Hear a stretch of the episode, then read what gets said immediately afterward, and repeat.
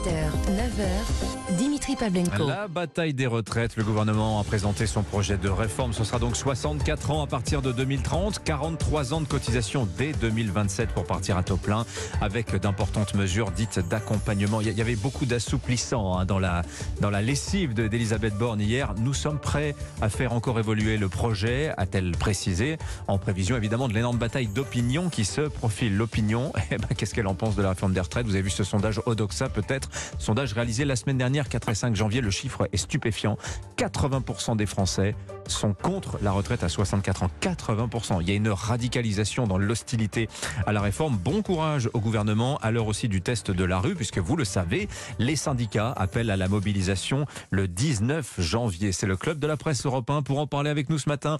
Yves Tréhard du Figaro. Bonjour Yves. Bonjour Dimitri, bonjour à tous. Plaisir de vous retrouver. Je vous présente mes voeux parce que je ne vous avais pas vu depuis la rentrée. tous mes voeux pour la nouvelle année. Louis Osalter euh, de Marianne est avec nous aussi. Bonjour Louis. Bonjour. Alors j'ai une petite question peut-être un peu technique euh, concernant cette réforme. Alors les points durs, les adoucissants, on aura le temps de les lister, mais est-ce que la question du déficit est réglée? Puisque j'ai bien écouté Elisabeth Borne la semaine dernière, elle nous a dit c'est l'enjeu de cette réforme, l'enjeu du report de la retraite à 64 ans. Est-ce que c'est réglé? Ça y est, on n'a plus de problème d'argent avec la retraite? Bah, Normalement, oui, euh, si euh, tant est que euh, le jeu de l'équilibre entre les cotisations et les pensions soit assuré. Mais le problème de, des déficits de retraite, c'est qu'en fait, ce ne sont que des projections. Donc même si vous lisez le fameux rapport du corps dont tout le monde se réclame, parce qu'en fait, il y a à boire et à manger dedans, donc tous les arguments sont servis dans ce rapport du Conseil d'orientation des retraites, ils font des projections, mais ce sont que des scénarios. Donc c'est-à-dire que quand ils disent ce sera déficitaire pendant 20 ans, ensuite ça va revenir à la normale, et on est sûr dans tous les cas que ça devrait revenir à la normale à l'horizon 2070 au plus tard. Donc c'est pas non plus. parce que euh, le, corps qui, le, corps qui, voit loin. Ça dépend de plein de choses. Il y a 5 ans, ne voyait pas l'important déficit de 2030. Hein. Exactement. Donc oui, c'est ça. Ils se sont déjà trompés à plusieurs reprises.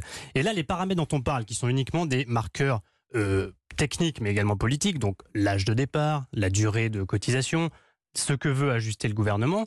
Si on recule la focale et qu'on prend un peu plus de recul, à long terme, l'équilibre d'un système de retraite, ça dépend surtout de deux choses la démographie, donc est-ce qu'il y a suffisamment euh, d'enfants puis d'actifs pour payer les retraités euh, euh, d'aujourd'hui et de demain, et puis le travail.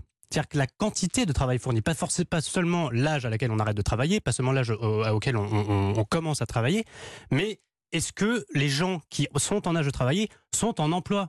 Et là, j'espère que le débat va se concentrer sur deux sujets majeurs, qui est le travail, le taux d'emploi chez les jeunes et le taux d'emploi chez les seniors. Et je mmh. rappelle ce chiffre assez unique malheureusement en Europe, 33% des 60-64 ans euh, seulement en emploi. C'est-à-dire qu'en fait, la plupart des gens qui ont 64 ans, l'âge futur de départ à la retraite, sont des gens qui ne sont déjà plus en emploi vous actuellement. vous avez complètement raison, parce qu'en fait, cette question de taux d'emploi, c'est quoi? Ça, ça, détermine la, taille du moteur de notre économie. Et on voit que la France. Et les cotisations, du coup. C'est un petit moteur économique comparé à des pays où on travaille plus longtemps, forcément, Yves Tréhard. On vit dans un grand mensonge. Ah oui, à ce point-là. C'est terrible. Les Français se mentent à eux-mêmes. Deux choses. La première chose, et Louis l'a évoqué, on ne peut pas imaginer un avenir où on ne travaille pas plus longtemps au cours de sa vie, puisque de toute manière, vous allez bientôt avoir un actif pour un retraité. Oui, c'est un et demi actuellement. Oui, je hein. sais, mais ça va arriver. On sera comme dans tout, comme dans, ces régimes spéciaux où il y a plus de, bénéficiaires que de cotisants. Moi et Louis, les hommes en 1950, dans la décennie 1950, hmm. ont euh, le, taux euh, de mortalité, c'était grosso modo, on, mourait avant 60 ans. Aujourd'hui, un homme vit jusqu'à en moyenne jusqu'à 79 ans. Donc mathématiquement, c'est impossible. Oui, mais il est en bonne santé jusqu'à 64 ans, Yves. Non, non, non. Ah, bah, ça, ça, vous avez vu tout le, toutes les dépenses de santé qu'on fait. Euh, justement, c'est pour nous maintenir en, plutôt bonne santé. La deuxième chose, l'emploi des seniors. Tout le monde n'est pas une force de la nature comme vous. Ça, c'est intéressant, l'emploi des seniors. Plus on travaille longtemps, et plus l'âge de la retraite est reculé, plus l'âge de plus les seniors travaillent longtemps. Mmh. Pourquoi? Parce que les plans justement euh, des sociétés qui vous foutent dehors quand vous avez quand vous approchez l'âge de la retraite, et eh bien plus vous reculez cet âge de la retraite et plus les sociétés, les entreprises vous gardent parce que sinon ça leur coûte trop cher de vous virer. Donc c'est mathématique ça. Et d'ailleurs, euh, le taux d'emploi des seniors a considérablement augmenté ces dix dernières années en France, alors qu'il était particulièrement bas. Donc, de toute manière, comme euh, l'a dit Louis, le tout ce que peut dire le Conseil d'orientation des retraites, on peut malaxer ça dans tous les sens. Vous, pouvez avoir toutes les interprétations Mais moi, ce que je retiens surtout, c'est que les Français se mentent. C'est alors, c'est vrai que c'est une vraie question. Comment ça se fait que cette histoire de recul de l'âge de départ, qui est un non-sujet partout ailleurs en Europe, chez nous prend cette dimension euh, quasiment euh, euh, mythologique? On a l'impression que la bataille des retraites, c'est le Ragnarok, le crépuscule des dieux là, qui se profile.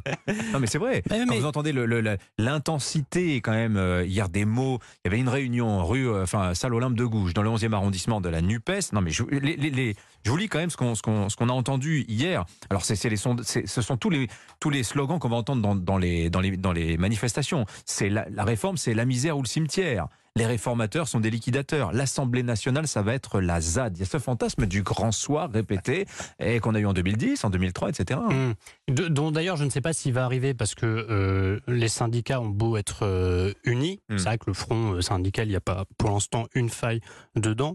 J'ai j'ai du mal à saisir l'état de l'opinion publique. Effectivement, les sondages montrent très clairement que la grande majorité des Français sont opposés aux modalités de la réforme telle qu'elle est présentée par le gouvernement. Mais comment se convertit En fait, est-ce qu'on a euh, là euh, simplement une hostilité ou est-ce qu'on a là de la colère prête à se réveiller Ouais. Est-ce que les gens ont les moyens de faire 5 à 10 jours de Mais les dernières grandes manifestations, les derniers grands mouvements sociaux n'étaient pas impulsés par les syndicats en France. On n'est Ouais. plus en 1995. Donc, sous quelle forme prendra, quelle forme prendra cette hostilité qui, qui est réelle dans l'opinion? Et je pense notamment parce que euh, bah, les gens font la comparaison entre euh, les sources d'argent qu'on peut trouver euh, pour financer les pensions de demain et le fait qu'on va leur demander de travailler plus. Et notamment, et ça, on parlait de l'emploi des jeunes et l'emploi des seniors, je n'en démords pas.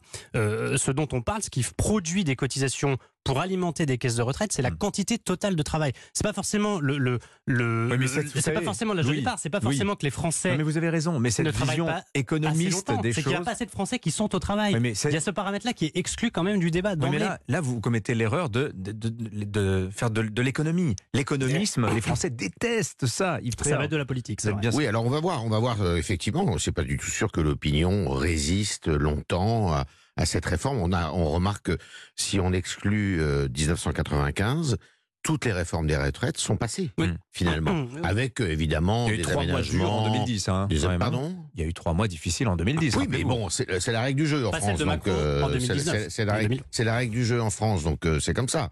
Bon, après, euh, si vous voulez, c'est vrai, on va voir si la, la contestation revient à une forme classique. On voit les syndicats qui sont unis. Je suis pas persuadé qu'ils restent unis longtemps. Oui. Euh, si le conflit euh, vient à durer, si le gouvernement est intelligent dans la qui- négociation, parce qu'encore pourrait une les fois, tout n'est pas Qu'est-ce qui pourrait diviser les La syndicats radicalité. Je pense que la radicalité, à un moment, va euh, euh, être le marqueur qui va séparer les uns et les autres. Hmm. Il faut pas oublier aussi que certains de ces syndicats sont Ouais. en période de renouvellement. C'est-à-dire demander- que la CGT, Ouais. M. Martinez, est appelé à être remplacé. Il y a un C'est congrès vrai. bientôt. ouais. Pareil pour la CFDT, d'ailleurs. j'ai deux questions. On va encore. voir ça. J'ai deux questions encore. Je vous demanderai de répondre rapidement, qu'on ait le temps de les faire. Euh, le choix d'Olivier Dussopt pour porter la réforme. Sondage Odoxa, 64% des Français ignorent qui est euh, Olivier Dussopt. C'est le ministre du Travail. Mais ils vont apprendre à, qui, euh, à- à savoir qui c'est. Vous ce qu'il a lu avant la- vous savez ce qu'il a lu à Noël Oui. Une- sortie honorable. Le livre d'Éric Vuillard sur la guerre d'Indochine. Une Bah. sortie honorable, c'est joli. Eh ben oui, c'est très bien. Il a Mais vous savez, c'est pas parce que euh, les gens ne le connaissent pas que l'intéressé n'a pas les moyens de faire. Justement, moi, je trouve que hier, dans sa prestation, qui pouvait parfois para- paraître hésitante et tout, tout l'inverse de, de Bruno Le Maire, Oui. eh bien, j'ai trouvé que c'était plutôt bien. Oui. Ça, ça peut, ça peut les servir. Louis Osalter, est-ce que LR est fiable auprès du gouvernement dans cette bataille? Est-ce que le groupe LR à l'Assemblée nationale est fiable? En fait, Ah c'est ouais. ça la vraie question, parce que euh, les LR, finalement, ce sont des individualités. Et ce qui est intéressant dans le profil des députés LR actuels, de ceux qui en restent, c'est qu'il y a beaucoup de députés qui viennent de zones rurales, euh, de gens pas hein. forcément aisés, qui commencent à travailler tôt, euh, des agriculteurs, des, des employés, des petits employés, des ouvriers. Donc, on n'est pas sur un électorat LR tel qu'on se le figure parfois de manière caricaturale. On n'est pas sur le- les retraités de la Baule, euh, qui en plus maintenant votent plus Macron que, euh, que LR, si vous me passez l'expression. Donc, le profil de certains des députés LR euh, explique, c'est-à-dire que leur circonscription explique qu'ils ne soient pas forcément favorables à une réforme des retraites qui aille très loin. Et c'est pour ça que quand Éric Ciotti dit d'accord, on va toper là-dessus, eh ben, à voir si toutes les troupes LR à l'Assemblée le suivent Ouais. dans son accord potentiel avec le Voilà, gouvernement. lisez la tribune dans le Figaro de Benjamin Morel, Mm. qui est professeur maître de conférence en droit public sur les LR. C'est passionnant ce qu'il écrit Mm. ce matin. J'avais une dernière question. Oui. Le projet, passer par un projet de loi de sécu rectificatif. Bon, il y a un petit risque juridique apparemment, mais on en reparlera. Désolé, messieurs, le, temps nous est compté. Merci en tout cas, c'était un plaisir de vous recevoir. Merci. Merci à Bonne journée. Figaro, Louis aux altères de Marianne. La une de Marianne Le discours économique du gouvernement passé au crible. Et on Ah. parle des retraites, évidemment. Ouais, ça tombe